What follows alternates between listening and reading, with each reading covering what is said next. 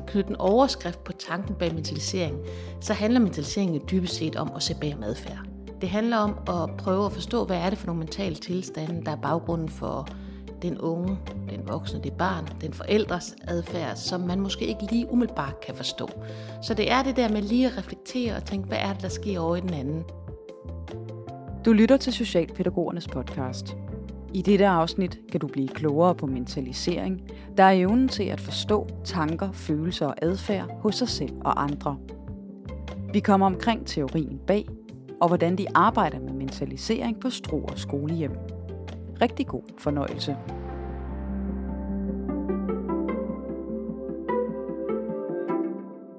Jeg hedder Janne Østergaard Halqvist. Jeg er psykolog og øh, specialist i øh, børnepsykologi og supervision. Og lige nu der sidder vi i øh, vores lokaler, Center for Mentaliseringslokaler. Jeg har skrevet en lang række bøger, vi snart sige. Altså jeg har skrevet seks sådan hovedbøger, og så nogle kapitler og noget andet småtteri. Mentaliseringsguiden og mentalisering i familien, det er to sådan meget praktisk anvendelige bøger, fyldt med værktøjer til at bruge ude på opholdssteder. Så har jeg faktisk også skrevet to, der handler om ledelse og samarbejde, fordi jeg mener, det er rigtig vigtigt, at man også bruger det sådan ledelsesmæssigt i forhold til medarbejderne. Altså mentaliseringsteorien, det er jo en teori, der stammer fra et række teoretikere, men primært ham, der hedder Peter Fonagy, som er en engelsk psykolog, som øh, har arbejdet med det her begreb i op igennem 90'erne, og har øh, vist, at øh, selvom man har haft en svær barndom, så kan man faktisk ændre på tilknytningsmønstre, hvis man har blevet god til at forstå sig selv og god til at forstå andre, så kan man simpelthen gøre noget andet i forhold til sit barn, end det man måske selv har været udsat for. Så der starter han ligesom ud, og så efterfølgende så har han lavet øh, sammen med Anthony Bateman, som også er en af de sådan, store teoretikere inden for det her felt, der har han lavet et forsøg, hvor han viser, at kvinder med borderline personlighedsforstyrrelse, hvis de får et mentaliseringsbaseret forløb, så har de langt større trivsel på en lang række områder. Det er lige fra selv, mindre selvskade, færre selvmordsforsøg, højere tilbagevenden til arbejdsmarkedet, færre genindlæggelser osv. Så den her teori, den stammer fra, at man begyndte at kunne øh, få sat ord på, hvordan er det, vi hjælper nogle af de mest sårbare, og faktisk også kunne have evidens for, at det virker, når vi prøver at være nysgerrige på, hvad der sker i den anden sind. Dengang jeg skrev den her første bog, Mentalisering i mødet med udsatte børn og unge, der øh, havde jeg virkelig det her why. Jeg vil virkelig gerne øh, bringe noget af den viden, der er teoretisk, øh, ind til hverdagen. Og, og de to ting, jeg sådan samlede, det var både mentaliseringsteorien og traumapsykologien. Så står modellen, det er en kombination af både traumebehandlingsteknikker og mentaliseringsteknikker. Når man arbejder med mennesker, der har traumer og omsorgsvigt med sig, så er det rigtig tit rigtig stormfuldt. Og man kan rigtig tit som behandler få den der fornemmelse af, gør jeg overhovedet det rigtigt, og hvorfor er jeg ikke i gang med behandling, hvorfor er der så ny, mange nye dramaer hele tiden omkring hende, så er hun ved at blive smidt ud af skolen, så er der konflikter med hendes kæreste. Stormodellens hovedidé er at fortælle, at når man arbejder med omsorgsvigt og traumatiseret, så er det stormfuldt. Så det er hverken os som øh, pædagoger, øh, fagprofessionelle, eller de unge, eller børn, eller de voksne, der er noget galt med. Det er en del af det felt, vi går ind i. Så det er nummer et. Og så ellers så er, består den jo af de her fem elementer, som giver nogle klare idéer til, hvordan skal man håndtere behandling af udsatte børn og unge og voksne. De fem elementer er sikkerhed, traumer, opbygge evner, ressourcer og mentalisering. Men du skal hele tiden tænke de to yderste, sikkerhed og mentalisering, som rammen, som er nødvendig for, at noget af det andet overhovedet kan lykkes. Så en stor, stor del af det almindelige arbejde, det er at fokusere på sikkerheden. Det vil sige at skabe en relation til et menneske, som måske har vendt sig til at tænke, jeg kan ikke stole på andre mennesker. Så sikkerhed i relationen er et langt og sejt arbejde, hvor man igen og igen skal vise den unge, jeg er der for dig, øh, jeg vil gerne øh, støtte dig og hjælpe dig, og vil gerne forstå, hvad der sker over i dit sind. Og så nummer to, det er, vi siger det der med mentalisering, afle mentalisering. Hvis vi vil have børn, unge og voksne, der skal lære at mentalisere, så er udgangspunktet, at vi starter med at mentalisere dem. Så hvis man har et miljø, hvor vi hele tiden prøver at se bag om adfærden, hele tiden prøver at forstå, jamen, hvorfor var det, han gjorde sådan der? Hvad er på spil lige nu, når han er begyndt ikke at komme hjem om aftenen, eller begyndt at blive mere aggressiv, eller ikke passer sin skole? Hvad, hvad er det, der sker over i hans sind? Så hele tiden at have den her tankesæt. Men ellers så de andre elementer. Det er jo det, jeg siger med, at jeg har ligesom taget traumapsykologien ind i det her. Og det er fordi, jeg synes, øh, det at have viden om traumer, det gør det så meget nemmere at forstå de her børn og unge. Bare det at blive anbragt. bare det at blive taget væk fra sin trygge familie, kan opleves som et traume. Øh, og så er der mange af dem, der har ret voldsomme historier med sig i bagagen.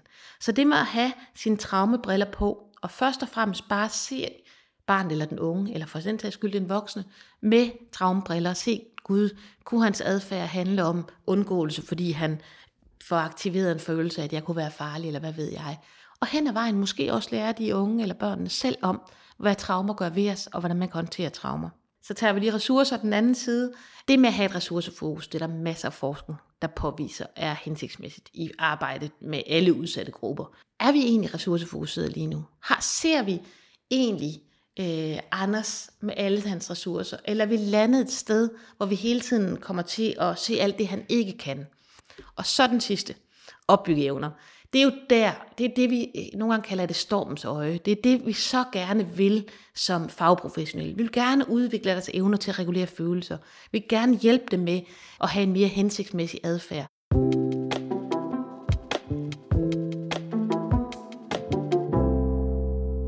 grundlæggende i mentaliseringsteorien, og det, her, det, det stammer fra Fonerty og hele hans hold, det, det handler mentaliseringsteorien rigtig meget om det, de kalder indstilling. Og indstilling, det er det med at prøve at holde sit sind dybest set åbent. Øh, og hvad hedder det? Hele tiden prøve at lade være med at lade sig fange forforestillinger. Og forforestillinger, det er der, hvor man tænker, jamen, øh, hun gør det bare for at genere. Hun er bare ude på at manipulere. Øh, han, øh, han støber kuglerne for, for at lave ballade. Altså hele tiden prøve at slippe de der forforestillinger, og så prøve at holde sindet åbent.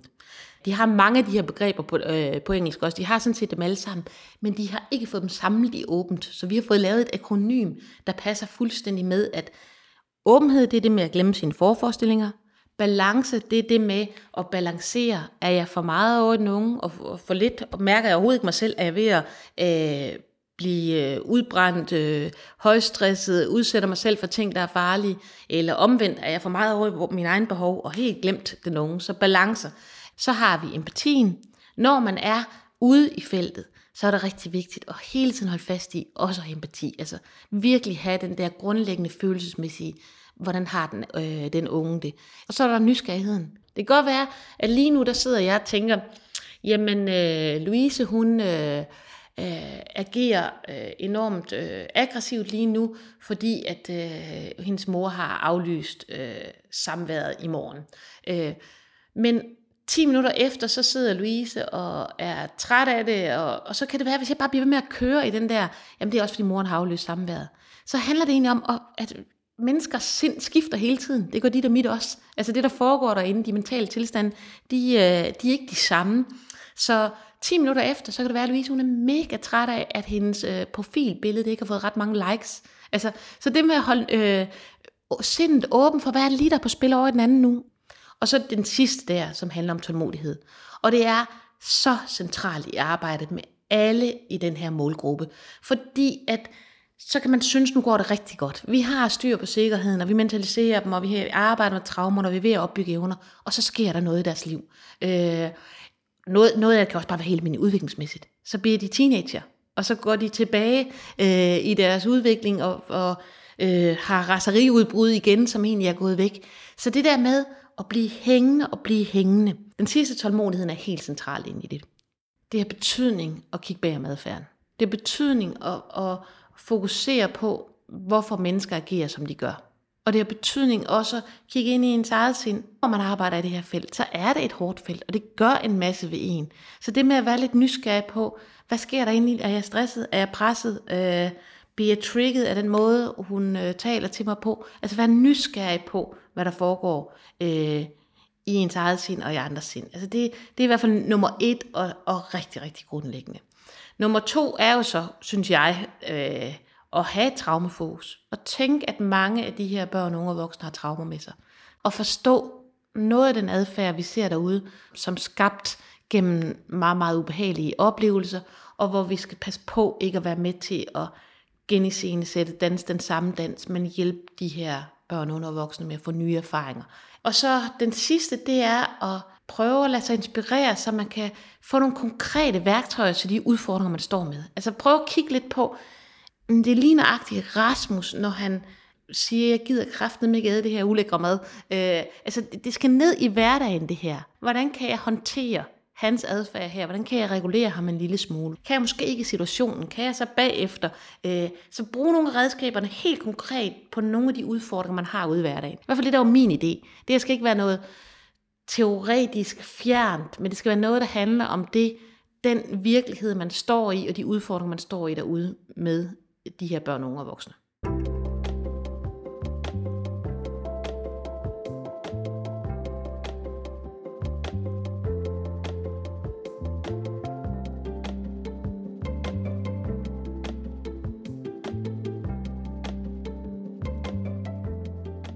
Hedder Henrik Bits, og jeg er viceforstander på Struer Skolehjem. Det er egentlig fra 6 år, og så kan vi også have dem i efterværen til det 23. år. For en fire år siden var vi lidt optaget af, at vi skulle øh, have, en, øh, vi skulle have et nyt fundament, vi skulle ligesom have en øh, ny tilgang, og øh, der var vi nogle af os i ledelsen og øh, et par pædagoger, der var ude og høre øh, Janne Østergaard fortælle om øh, mentalisering, og det blev vi egentlig vældig inspireret af. Og i den samme forbindelse så udbød Socialministeriet øh, noget undervisning i øh, mentaliseringsguiden. Vi startede jo ikke bare lige ud med at sige, nu, nu gik vi i gang med mentalisering. Vi ventede jo ligesom på, at vi har fået de der uddannelsesdage, og at der var, altså personalet ligesom blev øh, tryg øh, ved den nye øh, tilgang. Og så begyndte vi lige så stille at tage fat i nogle, øh, nogle skemaer og noget i øh, mentaliseringsguiden det var vigtigt, det der med, at man fik en sikkerhed i det, for man ved godt som leder, når man øh, laver forstyrrelser, og når man beder folk om at gøre noget nyt, så bliver man lidt usikker, øh, og så øh, kan man godt komme til at hænge fast i de gamle. Men, men dengang der ligesom var en sikkerhed i det, så, så hvad det hedder, så gik vi lige stille i gang med det. Jamen det var egentlig meget øh, med, at øh, der er sådan et øh, schema, der hedder åbent. Den startede vi med, og vi hængte den egentlig op på, på køleskab og på øh, optagstavler og rundt i vores organisation, og også snakke med de unge mennesker om, at, at det var det her, vi gik i gang med. Så det var egentlig den måde, vi, vi startede med øh, med, med det stille og roligt. Det var rimeligt til at gå til, at det var ikke, det var ikke, øh, det var ikke et svært sted at starte som sådan, og det lå rigtig fint i tråd med den måde, vi egentlig har arbejdet på. Så vi, for os var det jo også vigtigt, at vi startede med en, en succes, altså noget, noget der ligesom lykkes, og, og så stille og roligt begyndte at flytte sig. Jamen, det har givet en ro, altså det har givet en uh, stabilitet, øh, og i, øh, særdeleshed, så har det givet øh, en sikkerhed i, at vi snakker ud fra det øh, fælles fundament nu. Altså det har givet både øh, altså ledelsen, det har givet pædagogerne en, en sikkerhed i, hvad det er, vi taler om. Og en sikkerhed i forhold til forældre, en sikkerhed i forhold til kommuner, øh, socialrådgiveren, der kommer ud og taler med børnene. At, at øh, det er sådan her, vi arbejder, og det tager enormt lang tid at arbejde med det der fundament. Og det er ikke sådan noget med, at man kan få anbragt et barn her, og så øh, barnet færdigbehandlet om, om et halvt år til et år. Og det har vi fået en sikkerhed i at tør at sige nu, at når man anbringer her, og vi arbejder på en mentaliserende måde, så, så er det en lang anbringning, som vi snakker om. Og det tager tid at få det her bygget op, og komme til at arbejde med børns følelser, børns traumer.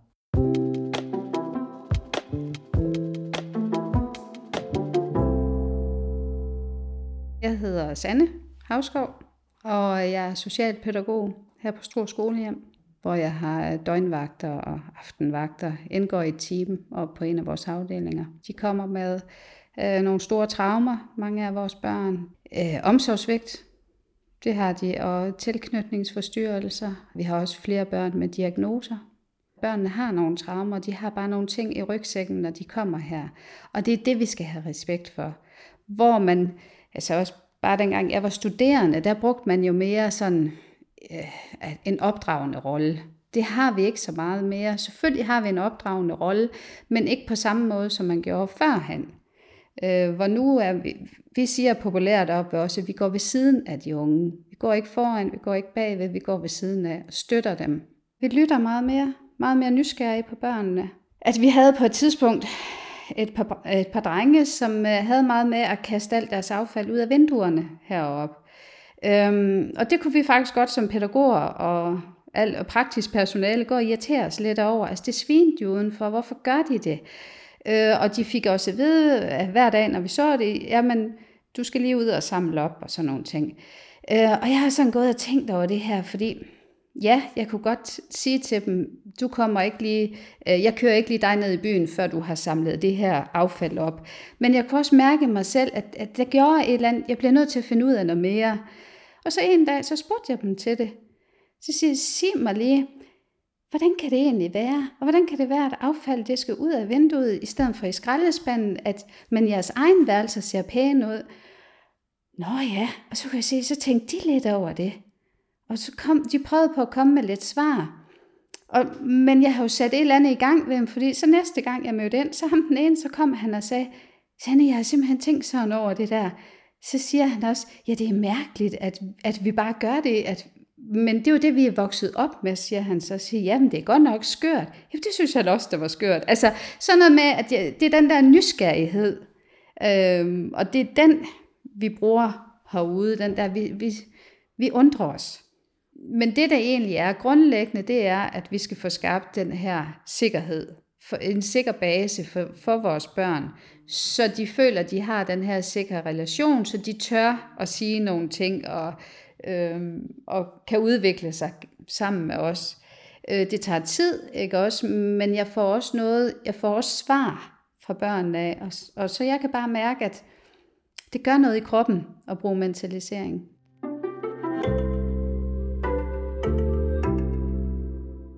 Et barn kan være øh, aldersvarende i mange øh, øh, funktioner, men det kan også være måske kun 3-4 år i nogle funktioner, for eksempel følelser.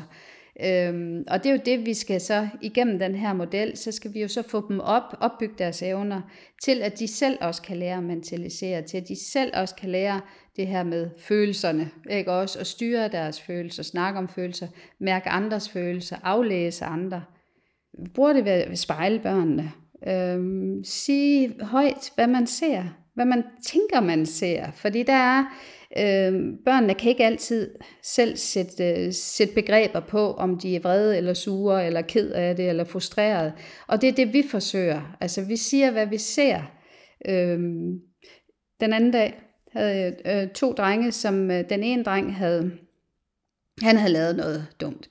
Øh, hvor den anden dreng egentlig begynder at tage den der opdragende rolle, begynder at skælde ham ud og øh, siger, ah, hvordan synes du selv, og du er fandme dum, og sådan nogle ting. Hvor ham her, der havde gjort tingene, han, han sad bare og kiggede lidt nedad. Og der, altså, det, sådan en, en situation kunne faktisk godt ende i en konflikt. Men øh, jeg sad bare ved siden af, og så siger jeg, så siger jeg til ham der, der skældte ud, så siger jeg, ved du hvad, lige nu ser jeg faktisk en dreng, der sidder sidder, og han siger ingenting, han kigger ned. Prøv at kigge på ham. Tænker du, at han selv synes, at det var godt, det han gjorde? Altså, tænker du ikke også, at han godt kan se, at det var forkert? Jeg ser bare en dreng, der faktisk ser ud, som om han er ked af det nu, og egentlig bare helst vil have ro. Og så kigger ham drengen også op på mig og siger, ja, jeg vil gerne have ro, siger han så. Altså, og det er det, man gør. Man spejler børnene i de her følelser altså det her med, at vi snakker følelser og tilstande med de unge, det gør vi i mentaliserende samtaler, det er simpelthen et mål. Altså, og det er jo det der med, at jeg også skal tænke på, hvad der kan ligge bag, altså hvad der kan trikke øh, vores børn. Øh, også det her med om aftenen, øh, fordi vi har faktisk mange, der har svært ved at finde ro øh, til natten. Øh, og der har vi da også øh, snakket meget om, det, det kan jo også være individuelt, hvad er der sker med dem øh, når de er til at være alene, og det er mørkt. Altså det er der jo det er der mange, der ikke bryder sig om. At, øh, at vi ligesom bruger, vi har brugt det aktivt med nogle af, altså flere børn derude, at vi har puttet ritualer, altså selvom selv øh, drenge på 12, 13, 14 år, altså hvor vi er inde om aftenen og sige godnat, lige for at snakke dagen igennem. Hvad skal vi i morgen? Altså sådan ligesom at få lidt ro på. Og så har vi jo selvfølgelig også nogle, øh, nogle andre, altså nogle åndedrætsøvelser, og sådan nogle ting, de, de kan lave, inden de skal sove.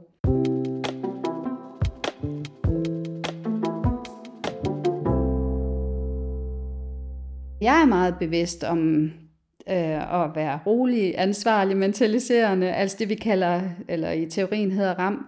Øh, jeg møder altid ind rolig, altså i balance, forsøger jeg da at være. Altså, men jeg omstiller mig, når jeg møder ind på arbejde. Jeg kommer ikke hæsblæsende ind på arbejde. Jeg kommer stille og roligt, har respekt for det børnenes hjem. Og så synes jeg, at, øh, at det skylder jeg dem. Det er regulering. Det er jo den her med at, at få dem ned igen. Ligesom en, det bruger de også i mentalisering, den her med en volumenknap.